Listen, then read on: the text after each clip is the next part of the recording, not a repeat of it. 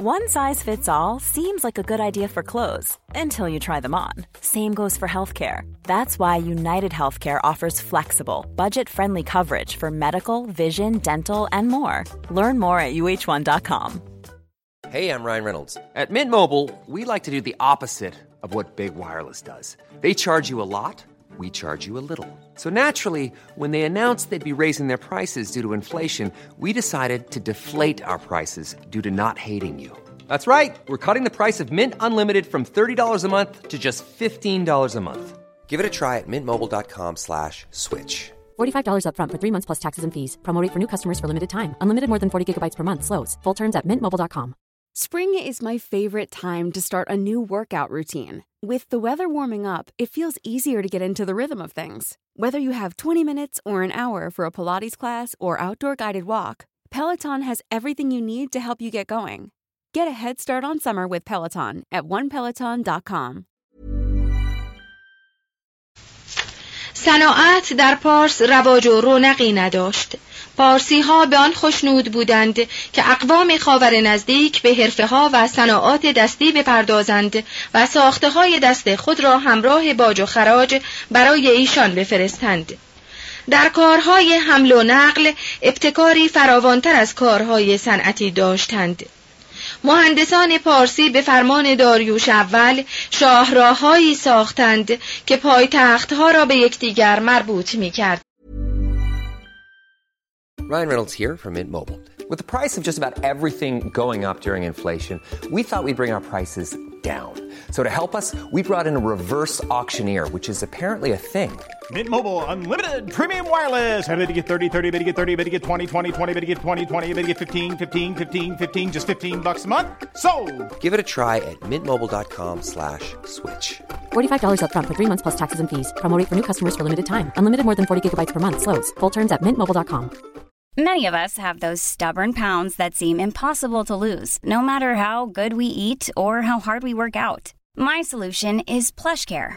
PlushCare is a leading telehealth provider with doctors who are there for you day and night to partner with you in your weight loss journey. They can prescribe FDA-approved weight loss medications like Wagovi and Zepbound for those who qualify. Plus, they accept most insurance plans. To get started, visit plushcare.com slash weight loss. That's plushcare.com slash weight loss.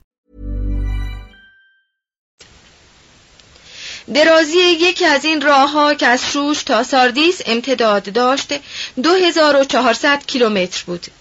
طول راه ها را با فرسخ اندازه می گرفتند و به گفته هرودوت در پایان هر چهار فرسخ منزلگاه شاهی و مهمانخانه های با شکوه وجود داشت و راه ها همه از جاهای امن و آباد می گذشت.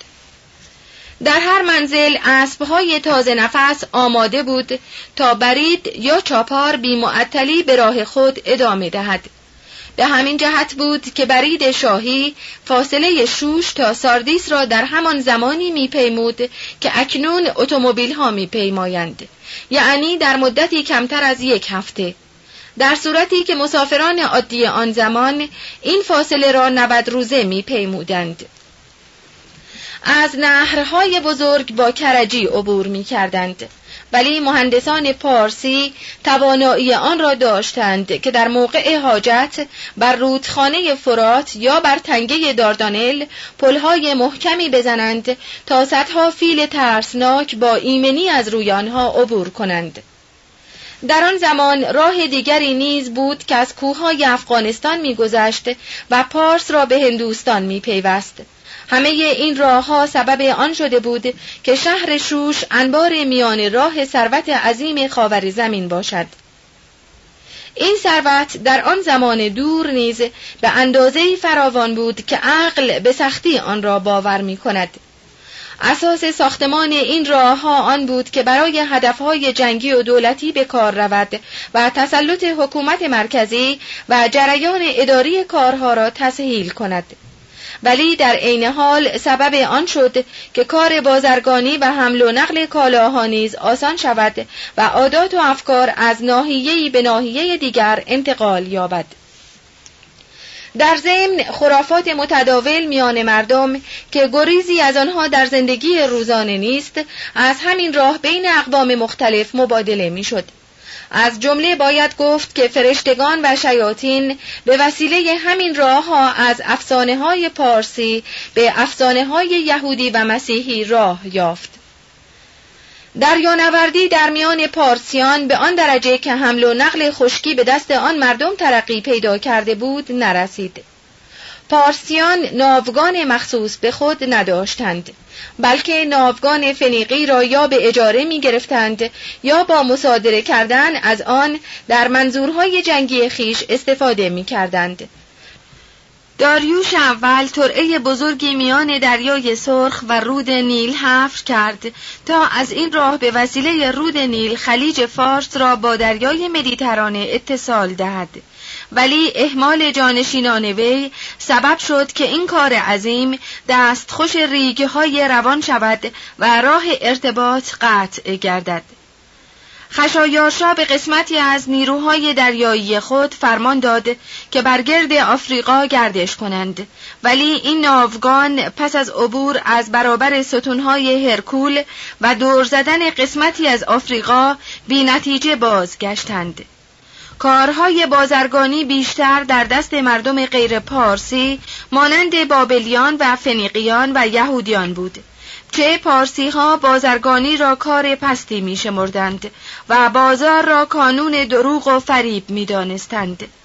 طبقات ثروتمند به این میبالیدند که می توانند بیشتر نیازمندی های خود را از مزرعه یا دکان خود مستقیما به خانه بیاورند.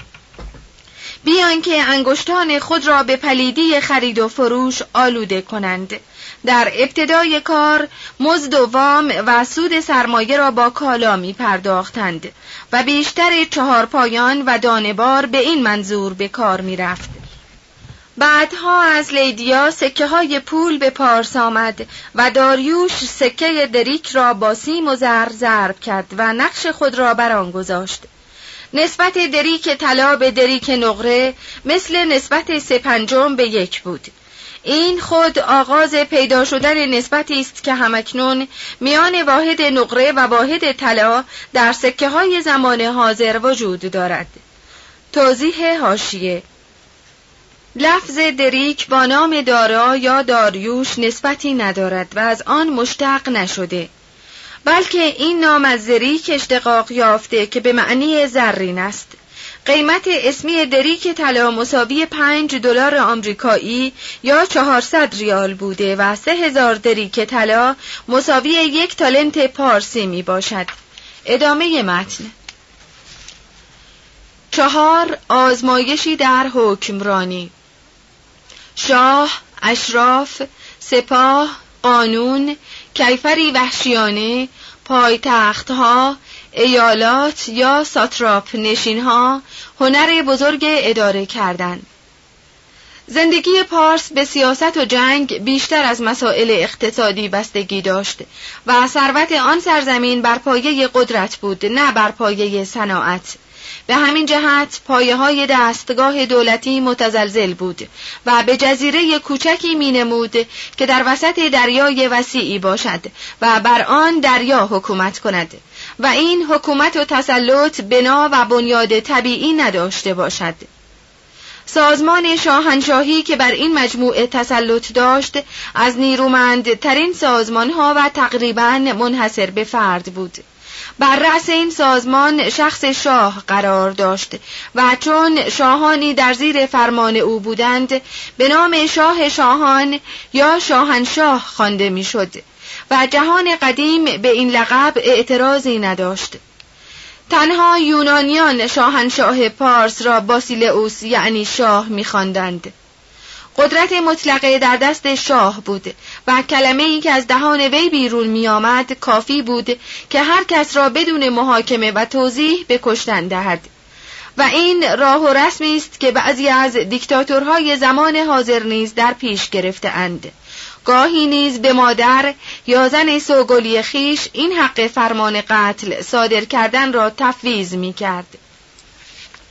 کمتر از میان مردم و حتی اعیان مملکت کسی را جرأت آن بود که از شاه خردگیری یا وی را سرزنش کند افکار عمومی در نتیجه ترس و تقیه هیچ گونه تأثیری در رفتار شاه نداشت هرگاه شاه فرزند کسی را در برابر چشم وی با تیر می‌زد پدر ناچار در برابر شاه سر فرود می آورد و مهارت او را در تیراندازی ستایش می کرد.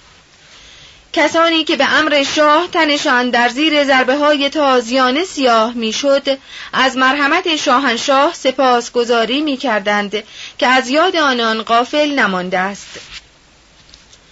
اگر همه شاهان ایرانی روح نشاط و فعالیت کوروش و داریوش اول را داشتند می توانستند هم حکومت کنند و هم پادشاهی. ولی شاهان متأخر بیشتر کارهای حکومت را به اعیان و اشراف زیر دست خود یا به خاجگان حرمسرا وامی گذاشتند و خود به عشق بازی و باختن نرد و شکار می پرداختند. کاخ سلطنتی پر از خاج سرایانی بود که از زنان حرم پاسبانی می کردند و شاهزادگان را تعلیم می دادند و در آغاز هر دوره سلطنت جدید دسیسه های فراوان برمیانگیختند.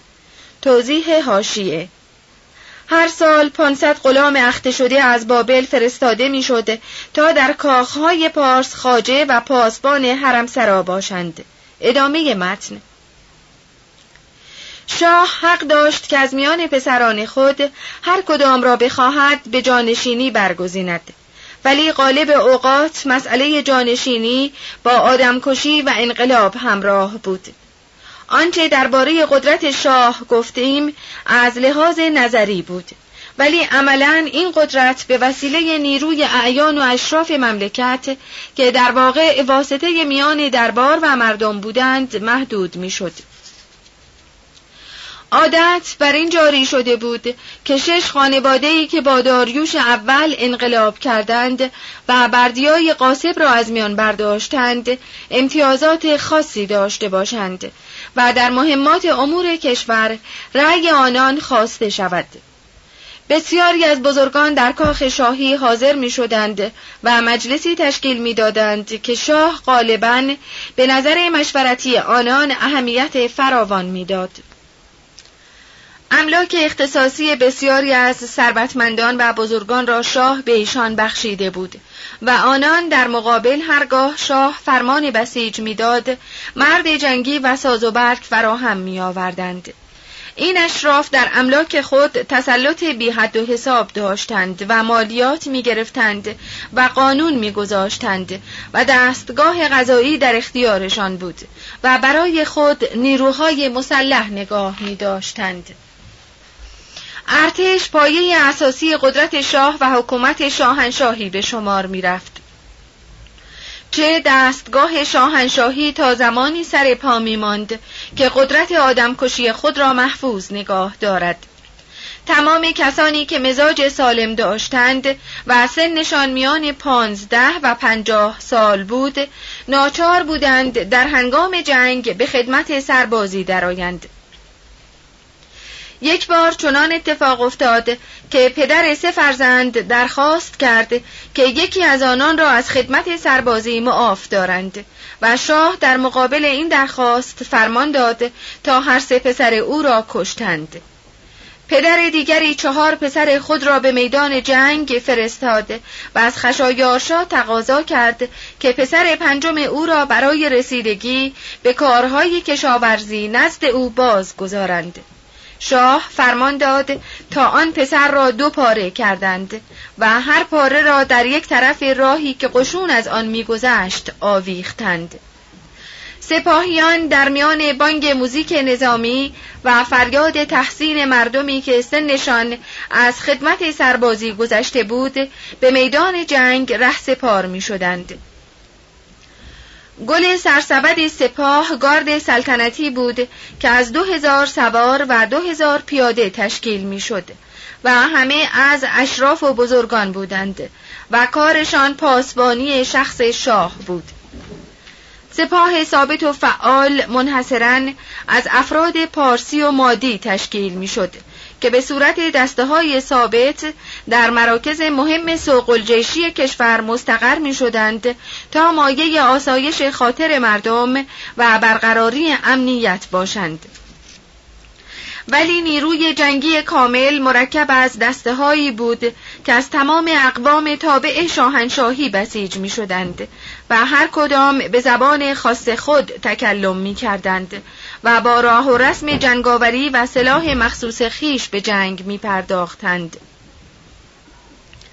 همان گونه که سربازان از اقوام گوناگون بودند سلاحها و ساز و برگ جنگ نیز اشکال مختلف داشت و در میان آنها تیر و کمان شمشیر زوبین خنجر سرنیزه فلاخون کارد سپر کلاه خود زره چرمی زره آهنی دیده می‌شد. اسب و فیل هر دو را در جنگ به کار می بردند.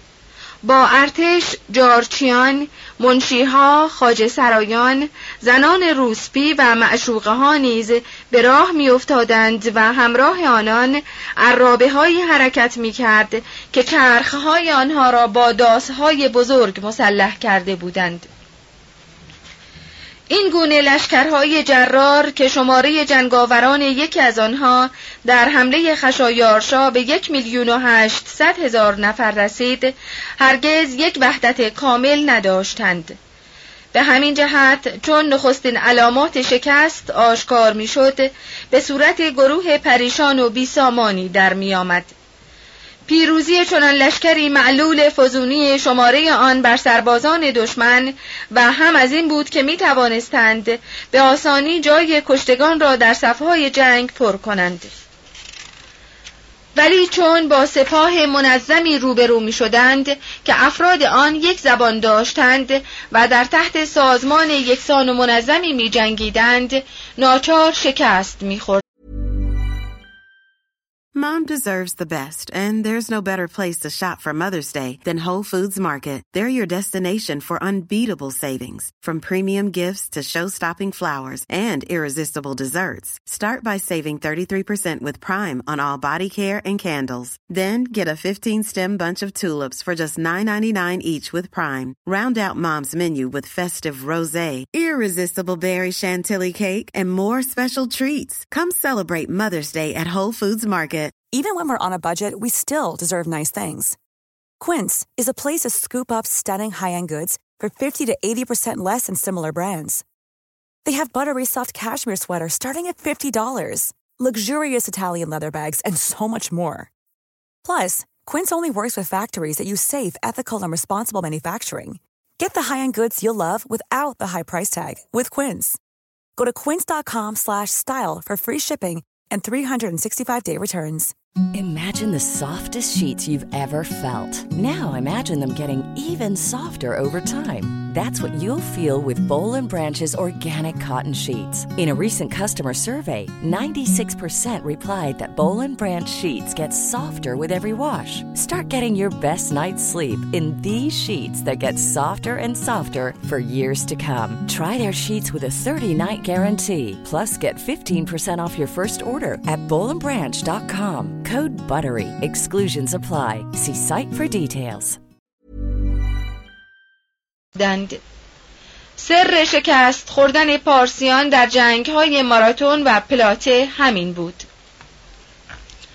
در چنین دولتی حق و قانون منحصر به اراده شاه و قدرت قشون بود. هیچ حقی در برابر این حق محترم شمرده نمی‌شد و هیچ سابقه و سنتی بدون اتکا بر حکم شاه ارزشی نداشت. پارسی ها به آن فخر می کردند که قوانین ایشان تغییر ناپذیر است و وعده یا فرمان شاه به هیچ وجه نباید نقض شود. تصمیمات و احکام شاه در نظر آن مردم همچون وحی و الهامی بود که از جانب اهورامزدا به شخص شاه نازل می شود. به این ترتیب قانون مملکت عنوان مشیت الهی را داشت و سرپیچی از آن سرپیچی از فرمان و خواست الهی به شمار می رفت. قوه عالیه غذایی در اختیار شخص شاه بود. ولی شاه غالبا عمل قضاوت را به یکی از دانشمندان سال خورده واگذار می کرد پس از آن محکمه عالی بود که از هفت قاضی تشکیل می شد پایین تر از آن محکمه های محلی بود که در سراسر کشور وجود داشت قوانین را کاهنان وضع می کردند و تا مدت درازی کار رسیدگی به دعاوی نیز در اختیار ایشان بود ولی در زمانهای متأخرتر مردان و حتی زنانی جز از طبقه کاهنان به این گونه کارها رسیدگی می کردند. در دعاوی جز آنها که اهمیت فراوان داشت غالبا زمانت را میپذیرفتند و در محاکمات از راه و رسم منظم خاصی پیروی می کردند. محاکم همان گونه که برای کیفر و جرایم نقدی حکم صادر می کردند پاداش نیز می دادند و در هنگام رسیدگی به گناه متهم کارهای نیک و خدمات او را نیز به حساب می آوردند. برای آنکه کار محاکمات قضایی به درازا نکشد برای هر نوع مدافعه مدت معینی مقرر بود که باید در ظرف آن مدت حکم صادر شود. نیز به طرفین دعوا پیشنهاد سازش از طریق داوری می کردند تا نزاعی که میان ایشان است به وسیله داور و به صورت مسالمت آمیز حل و فصل شود.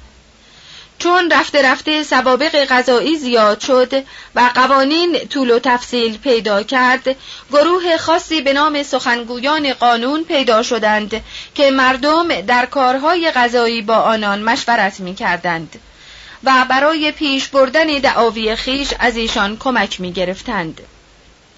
در محاکمات سوگند دادن و واگذاشتن متهم به روش آزمایش اردالی نیز مرسوم بود توضیح حاشیه و آن چنان بود که متهم را به کار سختی چون انداختن خیش در رودخانه یا نظیر آن وامی داشتند تا در صورتی که بیگناه باشد از خطر برهد وگرنه جان خود را از دست بدهد. ادامه متن. برای جلوگیری از رشوه دادن و گرفتن و پاک نگاه داشتن دستگاه غذایی این کار را از جنایت های بزرگ می شمردند و مجازات دهنده و گیرنده رشوه هر دو اعدام بود. کبوجیه فرمان داد تا زنده زنده پوست یک قاضی فاسدی را کندند و بر جای نشستن قاضی در محکمه گستردند. آنگاه فرزند همان قاضی را بر مسند قضا نشانید تا پیوسته داستان پدر را به خاطر داشته باشد و از راه راست منحرف نشود. به های کوچک را با شلاق زدن از پنج تا دویست ضربه کیفر می‌دادند. هر کس سگ چوپانی را مسموم می کرد دویست ضربه شلاق مجازات داشت و هر کس دیگری را به خطا می کشت مجازاتش نود ضربه تازیانه بود برای تأمین حقوق قضات غالبا به جای شلاق زدن جریمه نقدی گرفته می‌شد و هر ضربه شلاق را با مبلغی معادل شش روپیه مبادله می کردند. گناه های بزرگتر را با داغ کردن، ناقص کردن عضو، دست و پا بریدن، چشم کندن یا به زندان افکندن و کشتن مجازات می کردند. قانون کشتن اشخاص را در برابر بزه کوچک حتی بر شخص شاه ممنوع کرده بود. ولی خیانت به وطن حتک ناموس لوات کشتن استمناع سوزاندن یا دفن کردن مردگان تجاوز به حرمت کاخ شاهی نزدیک شدن با کنیزکان شاه یا نشستن بر تخت وی یا بیادبی به خاندان سلطنتی کیفر مرگ داشت در این گونه حالات گناهکار را ناچار می کردند که زهر بنوشد یا او را به چهار میخ می کشیدند یا به دار می آویختند.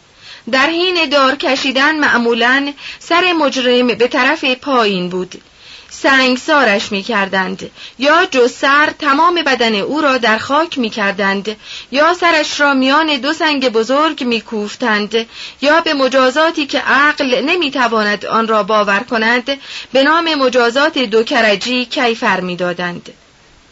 توضیح هاشیه پلوتارک نقل می کند که سربازی به نام مهرداد در حال مستی گفته بود که کشتن کوروش از قر در جنگ کوناکسا کار وی بوده و شاه را نرسد که این کار بزرگ را به خود نسبت دهد. اردشیر دوم که این را شنید فرمان داد تا آن سرباز را با مجازات دو کرجی به این طریق اعدام کنند. دو کرجی چنان انتخاب شود که درست بر یکدیگر منطبق شود. گناهکار را که مقصود شکنجه کردن اوست در یکی از دو کرجی می‌گذارند. و کرجی دیگر را چنان بر وی قرار می‌دهند که جز سر و دستها تمام بدن وی میان آن دو کرجی بماند. آنگاه به وی غذا می‌دهند و اگر از خوردن آن خودداری کرد با داخل کردن میخی به چشم وی او را به این کار وامی دارند چون خوراک خورد بر سر و صورت او مخلوطی از شیر و اصل می پاشند و از همین شربت به او می نوشانند. در این حین کرجی ها را چنان نگاه می دارند که رویش به جانب خورشید باشد به این ترتیب مگسان بر وی هجوم می آورند و او را در میان خود می گیرند. چون خوراک خورده ناچار کاری می کند که همه کسان دیگر که می خورند و می آشامند چنان می کنند. از پلیدی های وی حشرات و کرمهایی تولید می شود و به اندرونه وی راه می یابد و همه تن او را می خورد. چون پس از چند روز دانستند که آن مرد گناهکار به راستی مرده است کرجی فوقانی را برمیدارند و در آن حال دیگر گوشتی بر تن وی دیده نمی شود. چه حشرات پلید که گویی از اندرونه وی برخواسته همه جای او را خورده اند. به این ترتیب بود که مهرداد پس از هفته روز شکنجه دیدن جان داد. ادامه متن. بعضی از این مجازات های وحشیانه را ترکانی که بعدها بر سرزمین ایران مسلط شدند به میراث بردند و خود به عنوان میراث برای تمام بشریت بر جای گذاشتند با این قوانین و این سپاه شاه از چند پایتخت خود ایالات یا ساتراپ نشین های بیستگانه کشور را اداره می کرد. پایتخت اصلی در پازارگاد بود و گاهی شاهنشاه در پرسپولیس مساوی با تخت جمشید اقامت می کرد. پایتخت تابستانی اکباتان بود. ولی شاه بیشتر اوقات خود را در شهر شوش پایتخت ایلام قدیم میگذرانید.